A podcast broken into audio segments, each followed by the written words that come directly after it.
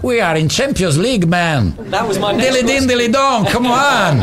Ancora Messi, ancora Messi, ancora Messi, ancora Messi, ancora Messi, ancora Messi, ancora Messi, ancora Messi, ancora Messi, ancora Messi, ancora Messi, gol, gol, gol, gol, gol, gol, gol, gol, gol, gol, gol, gol, gol, gol, gol, gol, gol, gol. Into Sheringham, and Solskjaer has won it. I will love it if we beat them. Love it. This is the Modern Soccer Coach Podcast with Gary Curneen. Aguero.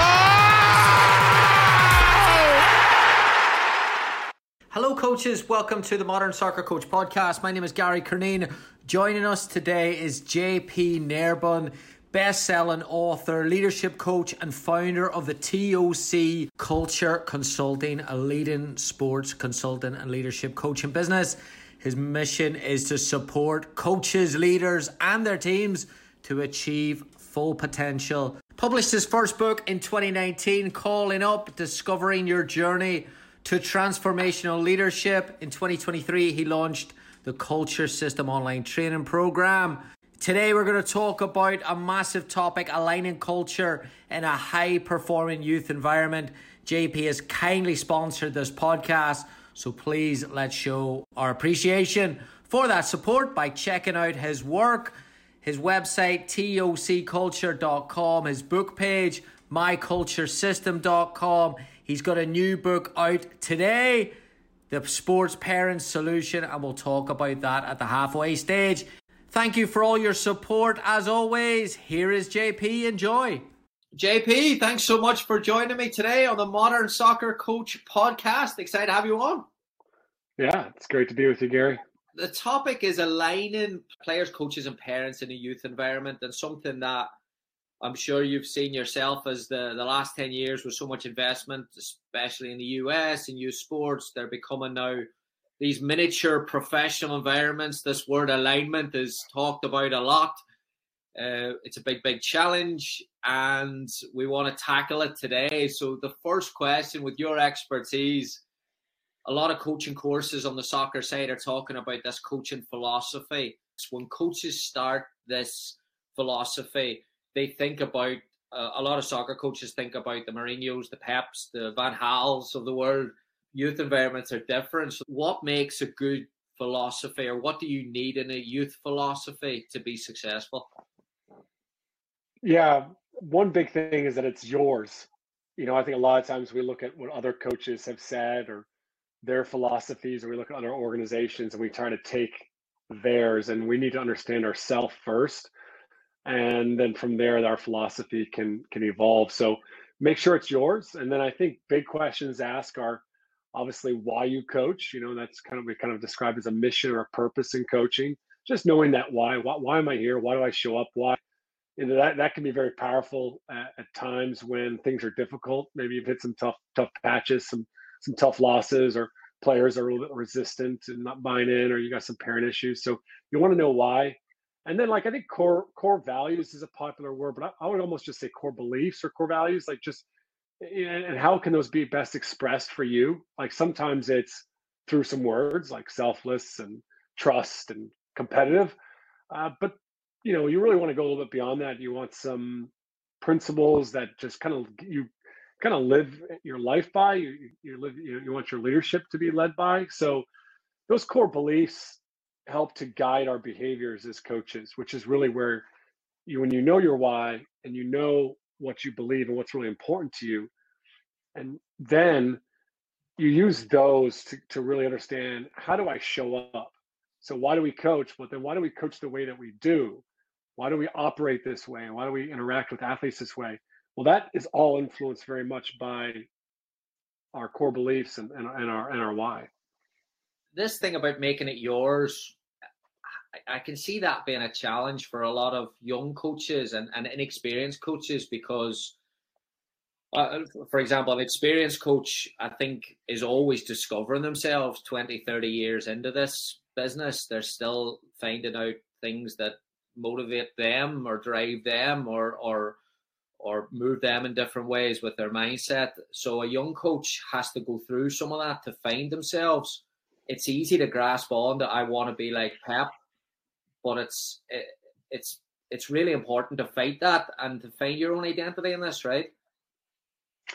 Yeah, I mean, there is really no shortcut, no process uh, for finding yourself and understanding, but it doesn't hurt to sit down and say, hey, why why am I signing up for this? Why why do I want to be a coach? And to ask that often and reflect on your experiences as an athlete and what what did you uh, enjoy? What what did you find valuable? What helped you grow? And then what what what was maybe held you back, right? In, in that regards. So, you know, I, I think that really what I would encourage young coaches and older coaches to do, right, you know, is is that we don't just spend all our time in the X's and O's.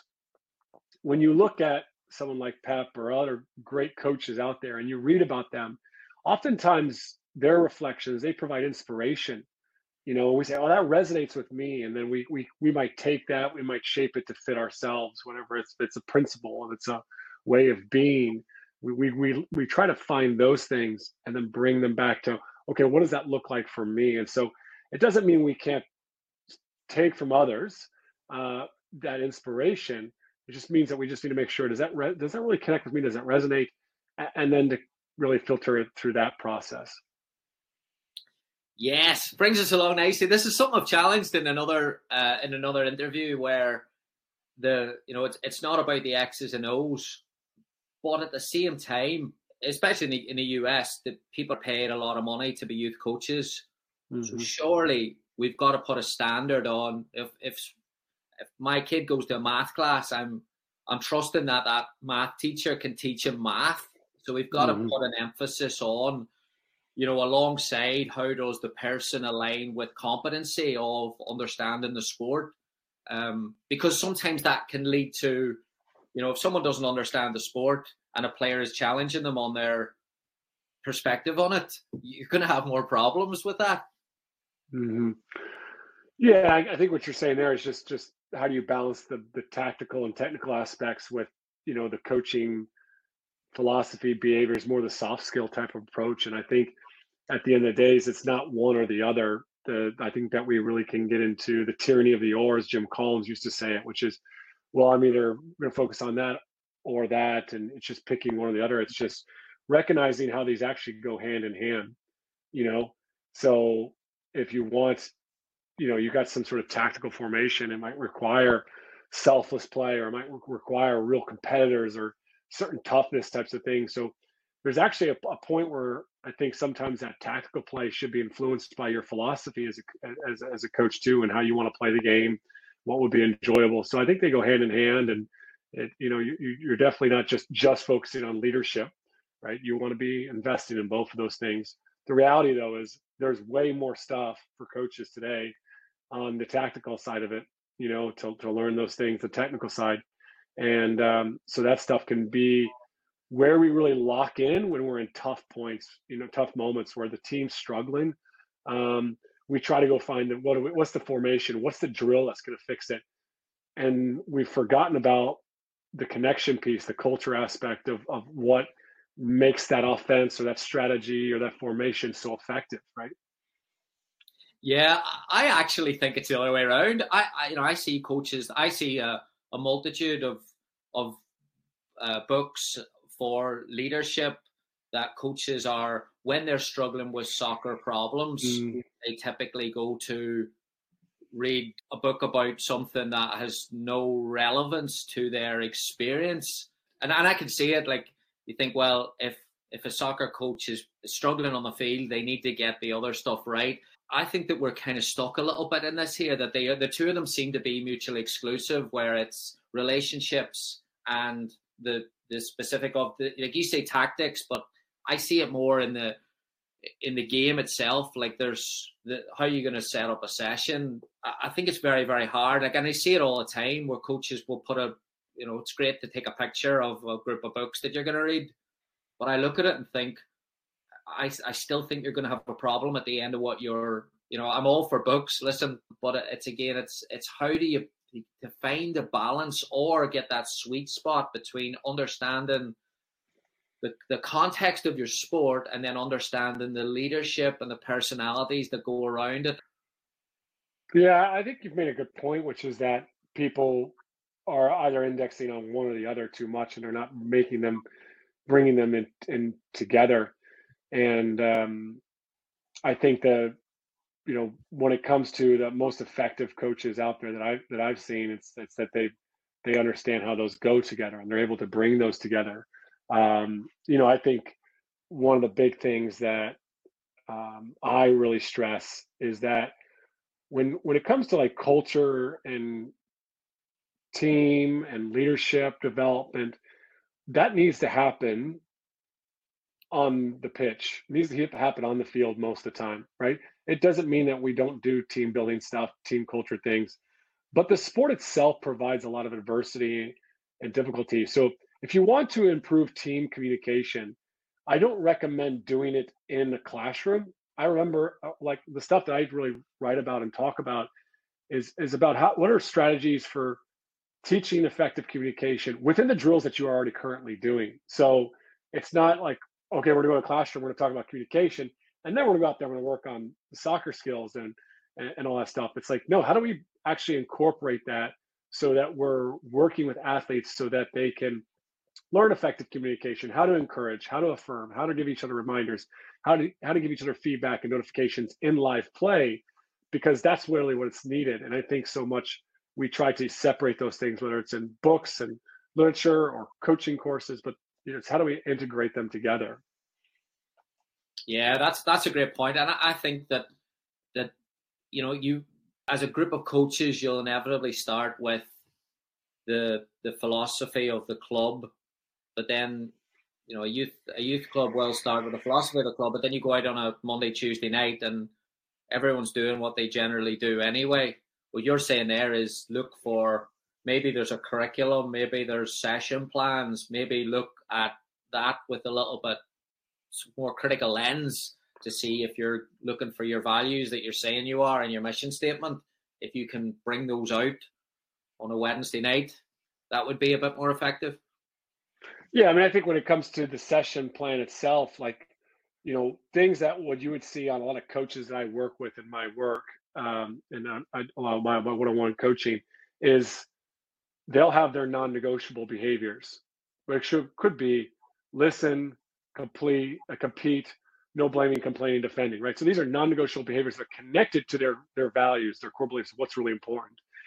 And so they're always scanning and working to hold those athletes accountable to those things. Uh, that's one thing. On their session plan, they also might have, you know, individual success criteria for every athlete that they've worked with, and they've had these conversations. Say, hey, what are you trying to work on? So they've been having conversations with their athletes. It shows up in their session plan. Um, within the session plan too, you know, it's like, um, you know, you've, let's say you've got different drills. Well, we talk about interventions. So I can, as a coach, I can predict, okay, we're doing a three v three drill. Where do we struggle in this, right? Sometimes it might be a three v three, but you know, you're going to get so many stops. You're going to, it's like a challenging mentally or physically drill. Okay. When they start to struggle, what is my intervention going to be? Am I going to, you know, call a timeout? Am I going to empower them to call a timeout to just break it up there? Um, are we going to have resets or do-overs to kind of hold them accountable? You know, just when the athletes are struggling, how am I going to help them to self-assess and self-correct? So we talk about putting inter- interventions in there. So these are all like leadership things that are impacting how do we support and hold athletes accountable while also co-creating the environment with them, right? So there's also things that you might see on, a, on one of my coaches that I work with, their, their, their sessions plans, which are creating a period of five minutes beginning of practice, five minutes to end of practice, where they might break off in twos or threes, and we give them a question. The question could be to get to know each other better, or the question could be like, hey, what's something you're working on in practice today? How can I challenge you, or how can I hold you accountable? Post-practice, you know, they're getting into those twos and threes, they're given two by two feedback. What's something you did well? What's something you, you're gonna, you're gonna work on next session? Each individual share. So within the session plan itself, there's all these different things to establish standards, continue to build relationships, and also, you know, support and enforce kind of the behavioral type stuff that we want to see in a session, uh, which obviously drives the technical, tactical stuff within a, within a practice. Yeah, I love that. I love that. Um, basketball especially, I think, with you're saying about interventions and timeouts, like there's an art in basketball. I know I used to read about Phil Jackson, where you actually choose not to intervene and you choose to, to stand back a little bit. And that's something that I think in, in co- again, moving from philosophy to coach philosophy, which we've done a great job as a soccer community of building, I don't think we're really impacting philosophy onto what makes you different from me or my club different from yours. We're still, we've got these great glossy presentations. We're still delivering the same way we were ten years ago. What I what I hear from you is like, all right, we use, there's actually fifty ways in a session that you can manipulate the environment to get a little bit more out of that there, um, which can bring them closer to understanding what you want and who you want everyone to be, right? Yeah. And so what I really talk about is the philosophy must influence and align with my a how I show up and operate as a coach, my behaviors, and also our system. And I, when I say that system, I mean, how do we practice? How do we start practice? How do we finish practice? How do we hold people accountable? How do we teach athletes to be always scanning and to communicating each other, you know, to each other there? So the whole philosophy must merge with the system.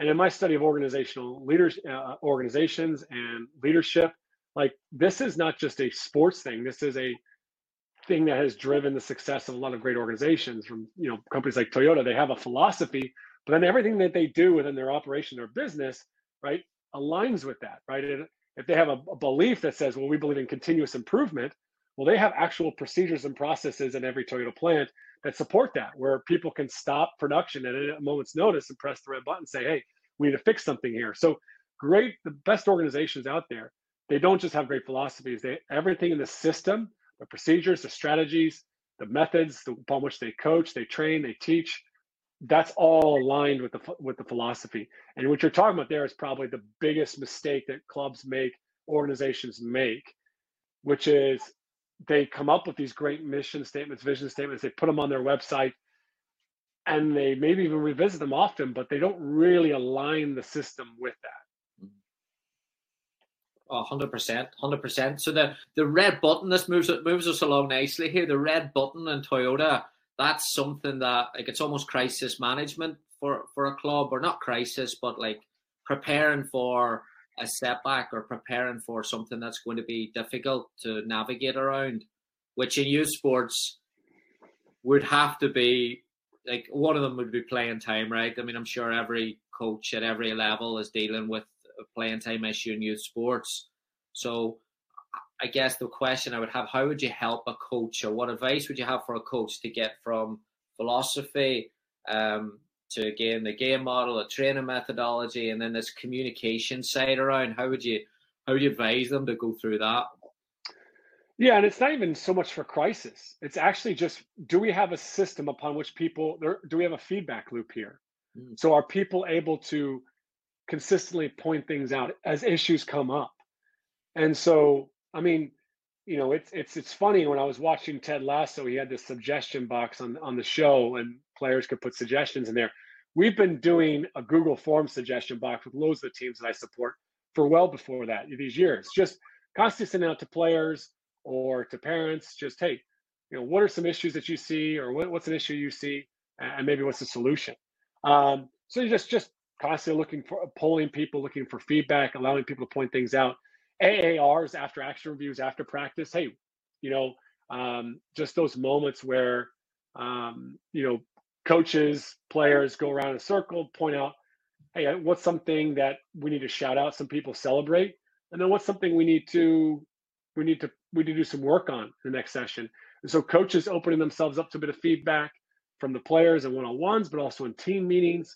So you're, are you creating a place where people can communicate where they're seeing issues come up? You know, we, we, a lot of our coaches that I work with, they do a leadership group, and those leaders typically have four or five players they look after, and those four or five players are communicating issues they see to the leader. The leader meets the, the the coach, and then the coach is able to work with the leadership group to to deal with those issues. So you're creating all these feedback loops and ways upon which information can get to you.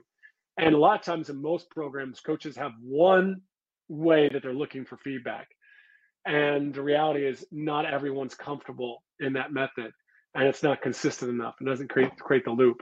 And so if you want to improve communication, it's really about setting up different ways upon it. So it's, it's addressing the whole system. How are we constantly opening ourselves up to feedback and to pointing out issues that we need to address. Hello, coaches. We'll take a quick break here. J P's new book, The Sports Parenting Solution, is out today, November twenty-first. Are sports parents getting in the way of your team's success? If you're struggling with today's sports parents, you are not alone. Headlines like the following are common: how parents are ruining sports, the sports parents, we have a problem, the nightmare sports parent. J P's new book, The Sports Parent Solution, gives you the strategies and methods that you need to transform the parent culture in your team, allowing you to better support each athlete's individual growth, improve team performance, and create an extraordinary experience for all involved, and take your program and team to the next level. I got an early copy, I read it, and I loved it. I highly recommend you pick it up today. The Sports Parent Solution, get it on Amazon, November twenty-first. Thank you. Yeah, what what I really enjoyed when I went through your book and read it was the, the it's very actionable. Uh, the Soccer Parent book. These are these are again a hundred different ways to actually manipulate or modify your environment to create a, a better output than would be if you just left it alone. Um, but the but the one thing that that I that I that I struggled with, and that, and that you addressed there, was like the feedback loop. If there's if there's too much information coming in, and and I really like the idea of of the the suggestion box, and I like the idea of the groups. But then you're thinking from a coaching standpoint, if that's another, you know, you you having natural sources of feedback, which is team performance and, you know, issues and stuff like that. If you add another twenty pieces of information coming at you, how does a coach, you mentioned there about processes, how do you process around getting all that information? And because you don't want to be the person that gets the information, doesn't do anything with it, right? So how do you make sure that you're effective in managing your own time with that? Yeah, something I really talk about in my, my previous book, The Culture System, uh, and obviously I talk about the Sports Parent Solution because we're trying to open up lines of communication there. We're really focusing on, we have periodic, occasional times that we're asking for feedback, and then we're looking at, okay, what are the three, two, three things that we can work on? So you're doing that through maybe some sort of Google Form or some sort of anonymous survey type things. Your one-on-ones with athletes, right? That is, you know, really getting feedback on what they need from you in, in your coaching, right? And, and it would be some some part of that conversation. So that's just helping me to make sure, okay, hey, this is what, when I'm, when I'm holding Johnny accountable moving forward, or I'm holding, you know, trying to support her, like, you know, this individual, like, how can I approach that? So you've got that one-on-one stuff. The team A A R stuff, like, that's so much like, you know, what it, think about this. The majority of coaches, they finish the sh- session and they just stand there and talk for five minutes. They don't get players engaged, and players don't hear anything of that. You want players to, you know, it's not just about like, okay, what can the coach do better next time? But that's just getting them to reflect. And so it's just a genuine reflection. Hey, what came up for us today? What did we notice? And what are we going to work on to move forward? That should dictate, that feedback is instantaneous and should dictate what, you, how you might make some changes to your next session.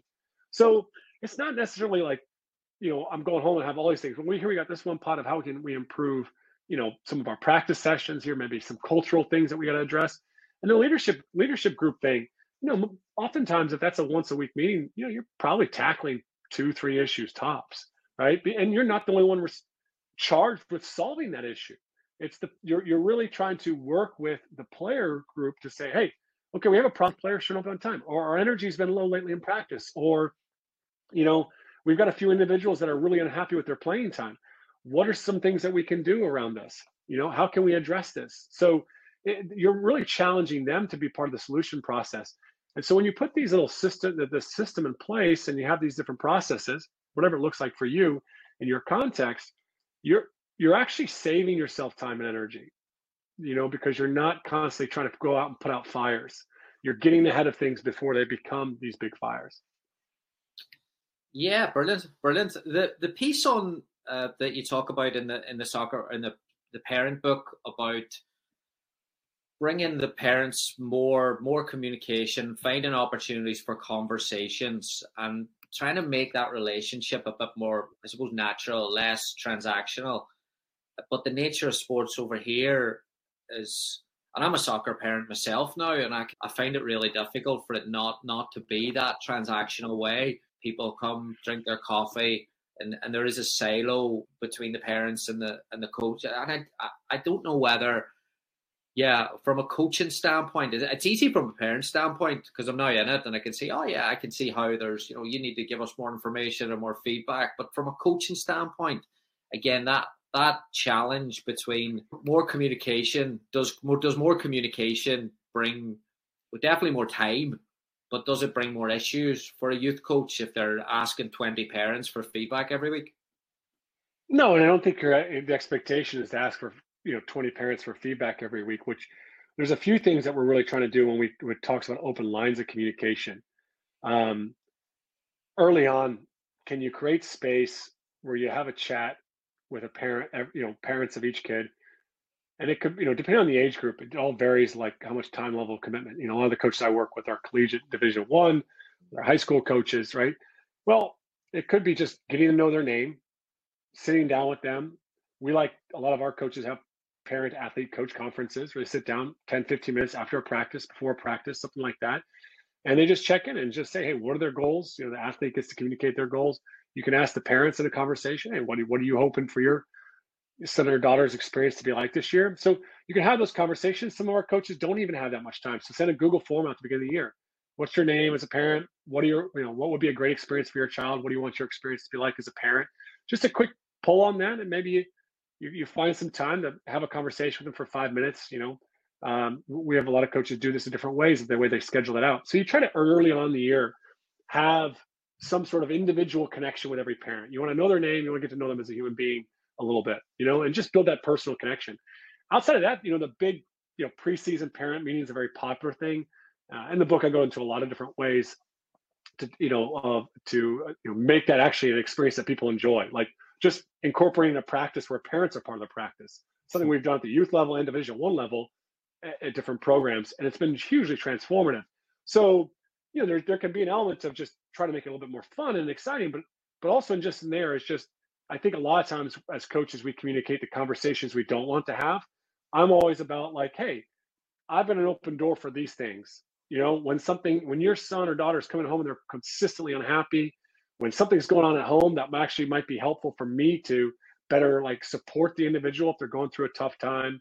Uh, if you, if you've observed something in my behavior that, you know, changes your opinion of me as a human being and as a person, like you can think I'm a bad coach, but if you think I'm a bad person, like, and I've gone against my core values, I want to know it. So whatever it is, every coach needs to know, hey, what do, what are the conversations I do want to have? And we need to be explicit about that. And we need an open door policy, because right now we have a growing mental health crisis in the country. And the, we, as a coaches, if we truly care about the mental health of our athletes, we cannot continue to build walls with the most important person in their life, because there are consistently, time and time again, things that are coming up that coaches, parents, we're just not communicating them on. And if we were, had better lines of communication, we could probably better support those athletes. So, you know, it's just really about setting that thing up. And then consistently throughout the year, one of the simplest things you can do is give parents feedback on positive things. So if I ever have a one-on-one with a player, one of my coaches have a one-on-one with a player, five minutes, fifteen minutes, informal or formal, just a simple text, a simple phone call. It's like next time you see that parent at a game, hey, was talking to so-and-so the other day, we had a great chat, or we, hey, we were talking about this. This is what I really appreciate about them. Just give them some affirmation. What do you enjoy? What do you appreciate about the athlete? Parents love to hear that. So giving them that feedback, doing that, so that then there's that moment where there's an issue, behavioral issue, lack of buy-in. And now you got to give feedback on that. Like, hey, just want to let you know, we had an issue there in the last few practices, and it's going to affect their playing time. They're, they've been pulled out of the lineup, right? But we've already made those deposits in there. And so it's just a simple thing. It doesn't take a lot of time. It could be a, a thirty, sixty second text. Hey, just talk to so-and-so. Absolutely love the way that they've been competing in practice lately. They're getting a lot better, whatever it is. That will go a long way for the parents, but also in building credibility with those athletes. Mm. Yeah, I, I was uh, I was at a swim event last this week with my family, and I was watching my youngest swim, and a swim coach came up to the mother beside me, uh, who was sitting with her other son, and said that, that he came and apologized about something he was obviously messing around before, and then he did something, so he came and apologized, and he was giving her feedback on his apology. And uh, I actually thought it was really powerful. She's like, he did a really good job saying sorry about that, and he also addressed this. And I thought, that's what made me think there, whenever you're you're saying there, when you're looking for little bits of feedback about their character, then it doesn't have to be about, you know, I think as coaches, you want to give them good feedback about their game. But then whenever things don't go well, you're going to have, well, their attitude's not good enough. So it becomes mm-hmm. this, we've been doing this for thirty years. You know, I just don't see. But I think what you're saying there is get, be, be a bit more deliberate about being different about the types of conversations you're having. Absolutely. And every coach that I've worked with in this will tell you that their their conversations with parents have actually declined. Because when we're proactive, when we get upstream, we have less issues downstream. And those conversations downstream are less heated because we've made deposits, we've built, we've opened up lines of communication, and the parents come quicker. Eventually, you know, if a parent has an issue with something and they hold on to it, they're still probably going to come to you. It's just going to be three months in the season instead of one week into the season, or one week since that incident. And all of a sudden now we've got three months of issues built up and anger and frustration. And it's so oftentimes it's just like, if we can address it early, you know, it, it, it's a lot less heat in that moment. So what we say is just consistently it's saving coaches time and energy. Yeah, and I think a lot of parents are afraid to come to coaches with issues. And one of my other conversations that I like to have with parents, there's two more, I think I gave you three earlier, but one, one of those is when you have something that's been frustrating for you a long time. I was like, hey, we're all going to get frustrated at something, but after twenty-four, forty hours, you still bothered by something?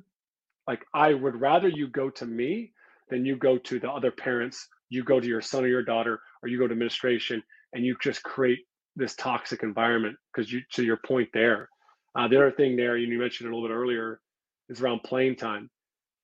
I am going to, as a coach, and my coaches I work with, they are really good at figuring out, hey, this is how we determine playing time, and then communicating that. I don't think a lot of coaches actually even really know how they determine playing time. They just go mostly off feel. So this is actually our process for determining. This is how, and then we communicate that to the, to the athletes and parents, the process, but then we're consistently communicating why they're moving up, why they're moving down, and, and we're really explicit.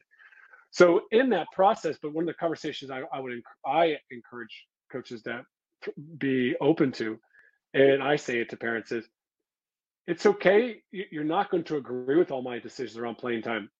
That's fine. But if you're like really confused and don't understand, and that's a problem, that's a problem for your son or daughter, and then, then I'm open to having a conversation. I'm going to encourage them to say, I would first like to have it with your son or your daughter. But there's a there are so many parents out there that are so, they we just constantly see this excuse of like, well, they're not comfortable coming to you. And so, okay, like I'm going to try to bring them into the conversation with the parent, and then we're going to develop those skills to be able to have more conversations with me. Um, I don't personally, you know, like that, you know, reason. I'd rather just be me and the player, and that's a great learning opportunity for them. But I recognize that with some of this new generation, that these young athletes are having a hard time having those conversations with an adult. And so they might feel better with their parent there. Ah, uh, this is, this is making me think now, coming out of this from a parent perspective. So this is, this is the first interview I've done with us here. This is good. Um, I, I think that from, from my kids starting to play sport, and obviously I've got a background in sport, I still find it difficult to watch him struggle. Still find it difficult to watch my seven-year-old not get a kick of the ball. Or I can now see why parents who haven't got sport backgrounds struggle to watch their players go through setbacks, um, the downs of the game, which there's more downs than ups, as we all know.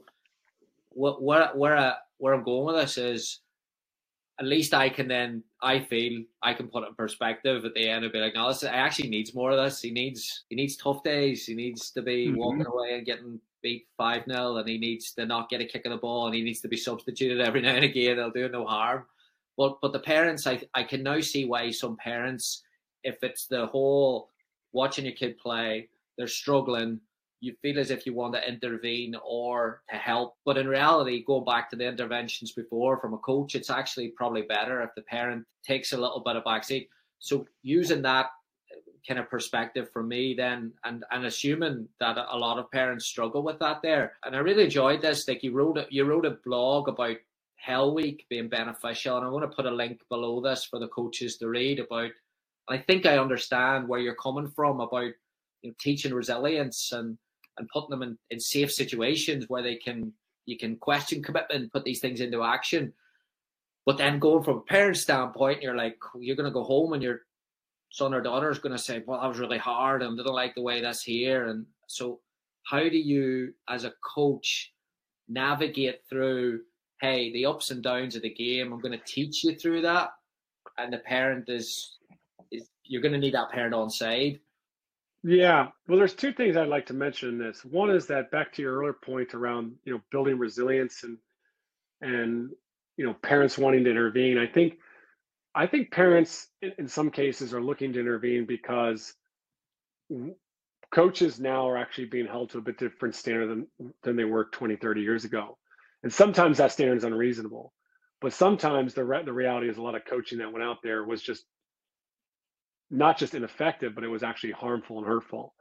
As, a, as an athlete myself, uh, I had an emotionally abusive coach in high school, um, and he was removed two years after I, I had graduated. And the the damage that he did to, to some of those individuals. Now, he is loved by a lot of individuals that played for him, but he did a lot of damage to some young men. And so I think there's more of a call to action and more accountability for coaches today. But I think there's a bit of a pendulum swing where it's also now it's too much too much just jumping in there the second time a, a, a second a coach makes it difficult. So when you think about like the Hell Week or a boot camp experience, it could be over a week, it could be over a day, um, it could be just finishing practice with some tough tough conditioning drills. And I know that there's a, probably a lot of people in the coaching community that will push back on this because they say, well, the science and this and that, and it's just like, for me, like you said, it's a safe environment. Hey, we're going to go do some hard stuff together. Ideally, the coach gets out there and does it with them, right? Um, but we're going to do a hard competitive, you know, conditioning drill here at the end, or we're going to do a couple of days where it's just going to be absolutely brutally hard and tough. But we're going to have this shared suffering. Shared suffering brings the individuals together. Um, it's a positive environment. It's all, hey, I know this is hard, but I believe in you. It's not demeaning to kids. So you just really essentially design some really tough conditioning, fitness type elements, you know, get them out there, get them in the mud, get them, get them doing stuff that really pushes and stretches them. I think there has obviously been a really good push for more sports specific training. I totally get that. You know, like we used to go run like three, four, five miles as a basketball team, but, but like a cross country workout really is not, does not translate to, you know, basketball fitness, for instance, when I was an athlete. But there is still something to be said of your teams out there and you're just running on the beach together or you're running through some hills. Like there is just something that is gained from that. And I don't know, I can't have, I don't have science to back it up. I have the experience of myself as an athlete. I have my own experience as a coach that just getting our athletes to do hard things that aren't, this isn't maybe totally correlate, correlated to the perfect design and physical, you know, development that we want, but it just builds toughness. You know, but we have to do it in the right environment. I believe in you. I know this is tough, but you got a choice. You know, you can quit, you can keep going. You know, just just framing that environment in that way is really, really important. No, I, I, I completely agree. I think there's there's more to gain from that than there is to gain from a soccer exercise of trying to juggle the ball into a, a trash can. Uh, like I, I just don't see that. I think that's a waste of time, and honestly. So going back to what you say there, I think you you said there about people might push back on it.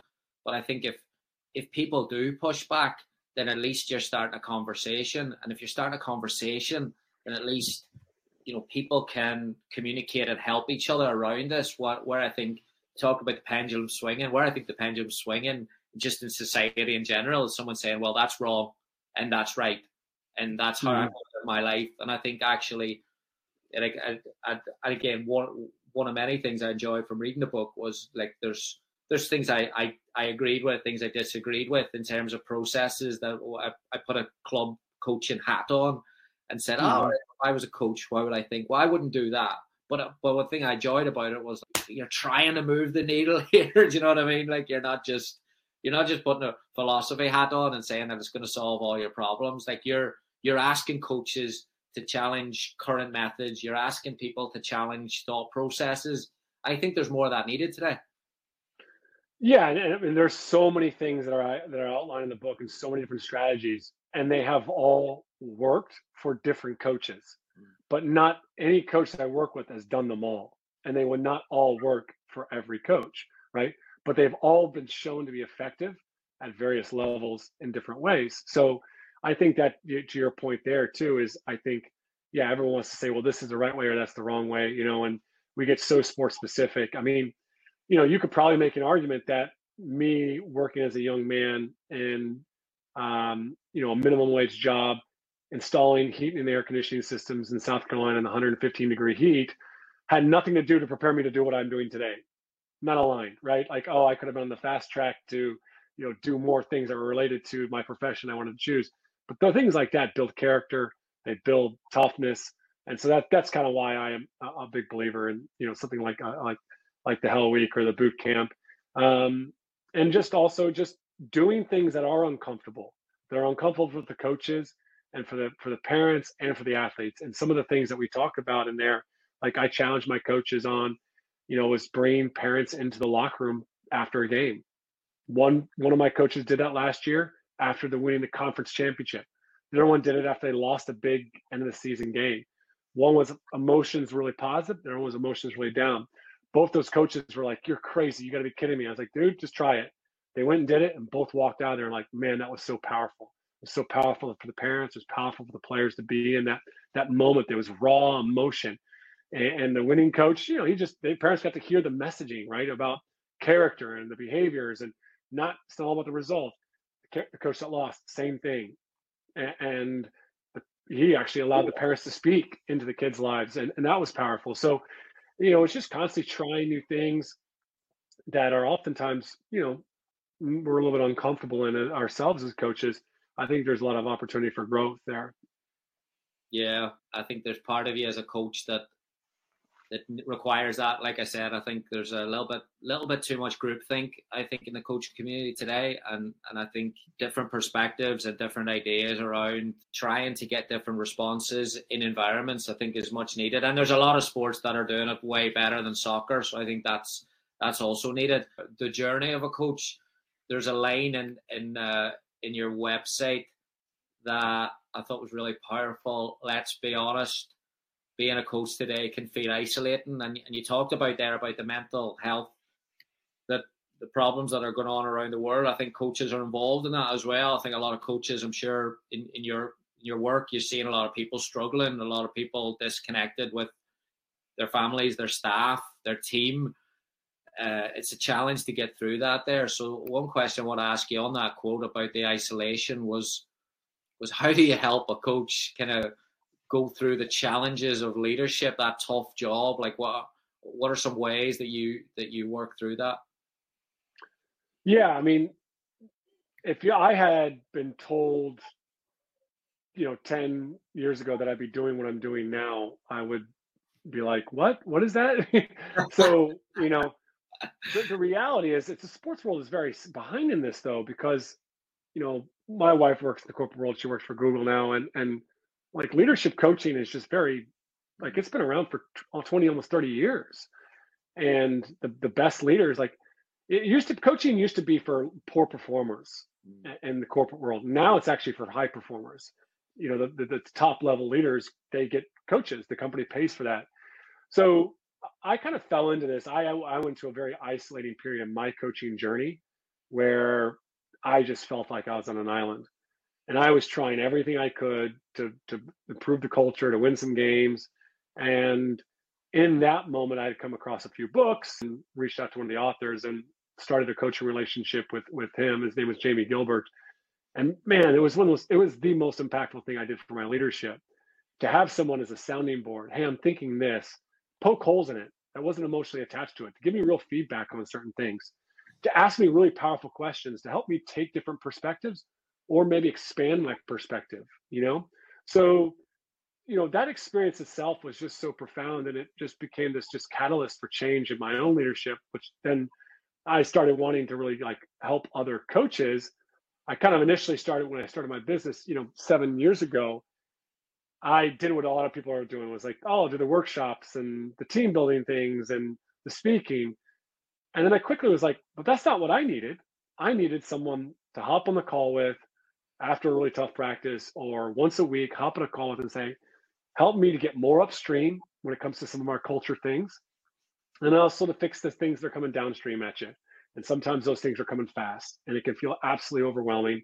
And your staff, the coaches around you, you don't feel like you can trust them, or they're going to give you a really great perspective, or they're emotionally attached. Your spouse, they're emotionally attached to it. And I'm, so for me, I'm able to be in their corner, but also a little bit, but a little bit removed from the situation, to the point that I'm able to kind of help them to get on the balcony to really see what's going on there, right? To get off that dance floor, get up on the balcony, really observe what's going on for themselves, you know, what there's might, what might be coming up for them, what they might be struggling with personally. So a lot of my work is, yeah, it's about the team and how we build culture. And it's using some, you know, I'm doing some consulting and here's some strategies to build culture, but a lot of it is just focusing on the person, that person, the coach, and what, what's difficult for them. It's making sure that they can stay centered and grounded, and they're doing the things that they need to show up so they can be at their best for their team. Say, I, I hate the word balance because it just doesn't exist in coaching. Like if you have a passion for something, you're dealing with fifty problems a day and you're trying to solve them. You can't park it. I'm sure you can't park it. Some people might be able to, but I think the majority can't. It's nearly impossible for you not to take it home. But what are some ways that, that you talk about working with a person there? What are some ways, and again, I don't like where to balance, getting that better home life structured with the person? Yeah. Well, I think one of the big things too is just integration. I think to start off with, I think like if you're going to be a coach and you're really going to go in all in on coaching, you know, you better make that decision as a family. And so you better be bringing people in, like you're bringing your kids to practice, like those types of things, you know, your, uh, your, your, your spouse, like they, they should have some interest in it hopefully as well, or it's just going to be really difficult, you know, just to completely separate that. Um, with my other coaches, I mean, I had a coach call this morning. Coach got up at five a.m. He's just had a new baby two months ago. His, his call is at five a.m. because that's the only time that worked for him. But he values that forty-five minutes with me once a week. And, you know, it's a lot of that is, yeah, hey, what's coming up for the team? But we're also just checking in on some of those disciplines. And, you know, with a three-year-old and a two-month-old, you know, finding time to work out, which is really important to him, is difficult.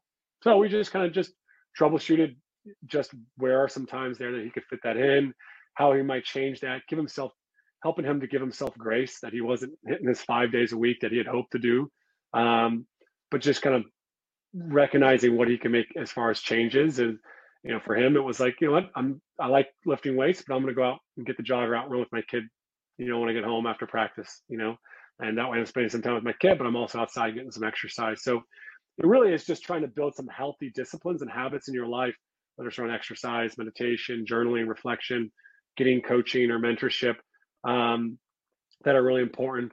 I think the the thing, also things that we don't do, or just kind of things we stop doing, disconnecting from the phones in the evenings, uh, stop checking emails, you know, stop checking Twitter, social media after certain hours, so that we can just be at home, be present, and not live in that world where we're just constantly stressed or constantly checking our email. And then that parent complaint is coming in, or, or we're having this issue. I think one of the big things is most things can wait. Most things can wait, but we don't live in a world where people, you know, create those boundaries. So it's it's about creating those boundaries as well. It's just like, hey, I'm going to deal with that when I can get to it. And um, but there, these are times where I'm blocking off because this the most important thing is my family, or you know, or it is recovery time for me as a person. So just creating a little bit of boundaries, difficult in season, absolutely, but just always trying to work with coaches to figure out what's getting in the way for them so they can make that commitment.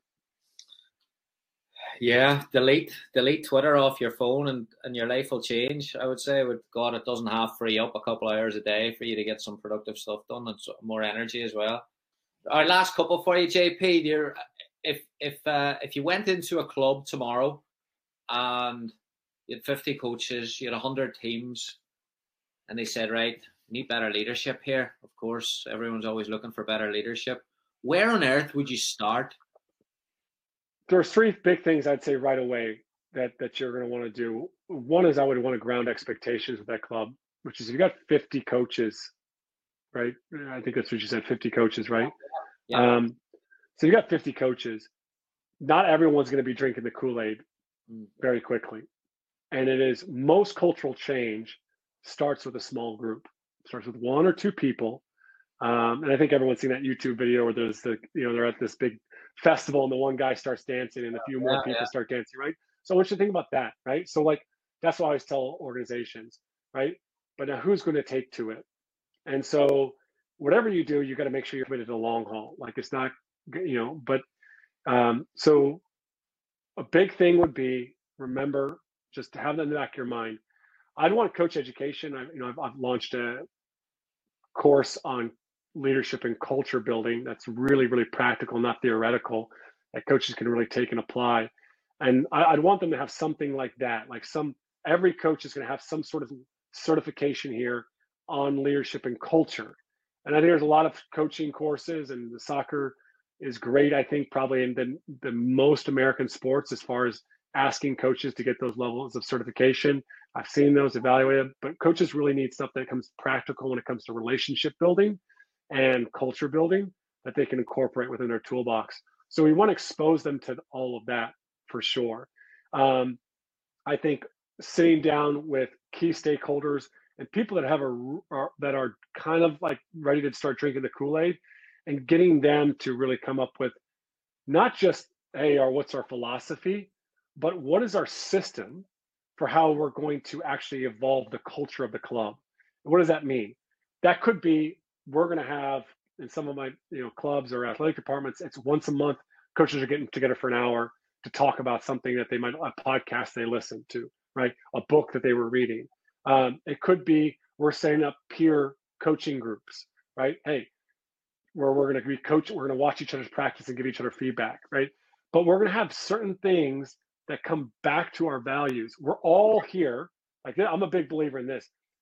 We're all going to approach discipline in this way. Like if you go to an effective high, you know, I talk about this in my book, both of my books, but effective schools have a discipline system. This is how we discipline. And it's grounded in science and research around human behavior. Well, I think to have one coach yelling and screaming at athletes, right? And another coach just constantly making his players run every time they don't do what they're supposed to be doing. Like you're, you're, it's going against the cultural values so often that we ascribe to. So having some research-based approach to, towards discipline. Um, some of my clubs, they have across the, the board, they might have all commit to like player development plans where every coach you know, writes up, has at least one or two or three, like three meetings, start of the year, middle of the year, end of the year, just short write up on each player, what they've committed to, those types of goals, and what they're going to do to support this player and that and those goals. So we have player development plans.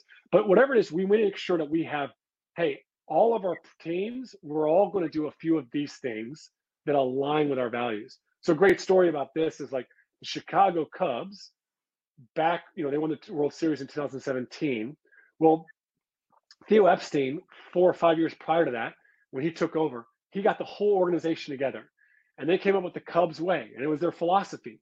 One of their core values, of their four core values, was we will value the development of every single player in the organization. That sounds great, right? We're going to value the development of every single player in the whole organization, all our farm teams, all that. But what do they do? They had player development plans. They were one of the first Major League Baseball organizations to do this. And this is crazy in two thousand twelve to think this. But they stopped just hiding the file on the player in the coach's office. They started bringing that out. They started sitting down with the player and saying, hey, what are your goals? What are your aspirations? What do you need to do to improve? And started working with those players. So here we have a value, but we also have the system, which is regular player meetings. It might be the thing that your club needs. It may not be plausible, but the idea is we have ways that the values, the mission is brought together through the things that we do, our procedures, processes, and methods. So yes, coach education, but then sitting down with the organization as a whole and or, or some key stakeholders and figuring out what's our philosophy and our system within the club. Love it. Love it. Um, You mentioned there a little bit about the, the packages, the, the community membership package for someone who's listened to this and, and wants to dig a little bit deeper into your work. And obviously you do the, the one-to-one stuff. Uh, there's the books there, the community membership as well. That gets you everything on there? Yeah, we have like probably around like fifteen or sixteen hours now at this point of online different courses that we have a whole like thirty-five minutes around playing time. How do you do playing time? How do you communicate? How do you address that issue? Right? Different activities. We've got a course in the competitive cauldron that has a spreadsheet for coaches that use that all the time to create, you know, competitive cauldron in their practices. Uh, very, very similar to what Anson Dorrance does at North Carolina. Um, we got all these courses that, that we offer. We got a, a WhatsApp group chat that coaches are constantly asking each other questions on, giving each other feedback on just different things that come up. Uh, kind of like some some group mentorship, you know, and and and that group chat. So, and just so many different team building activities that are for different issues, you know, that might come up, different problems or different things that coaches want to focus on. So, um, that's kind of like a like a total package thing that that we offer there for coaches, just trying to give them practical resources that they can just take and they can bring back to their team. Um, and so we, you know, all these things, not every coach can do all of them. It's about having stuff that they need, right, based upon their context. Fantastic. Fantastic. We'll put the, the links below for that. Um, and then uh, if you're okay, I'll, I'll stick your email on there as well, if you're okay with coaches contacting you. Yeah, that's fine. Yep. Brilliant. Fantastic. J P, the hour has flown. Fantastic. I've loved it. Thank you so much. Yeah, well, appreciate you having me on the podcast here, and you asked some really good, challenging questions, so I love that. Thank you for listening to the Modern Soccer Coach Podcast. For more coaching topics, sessions, and resources, head on over to Coach Curneen on Facebook or visit the website at w w w dot modern soccer coach dot com.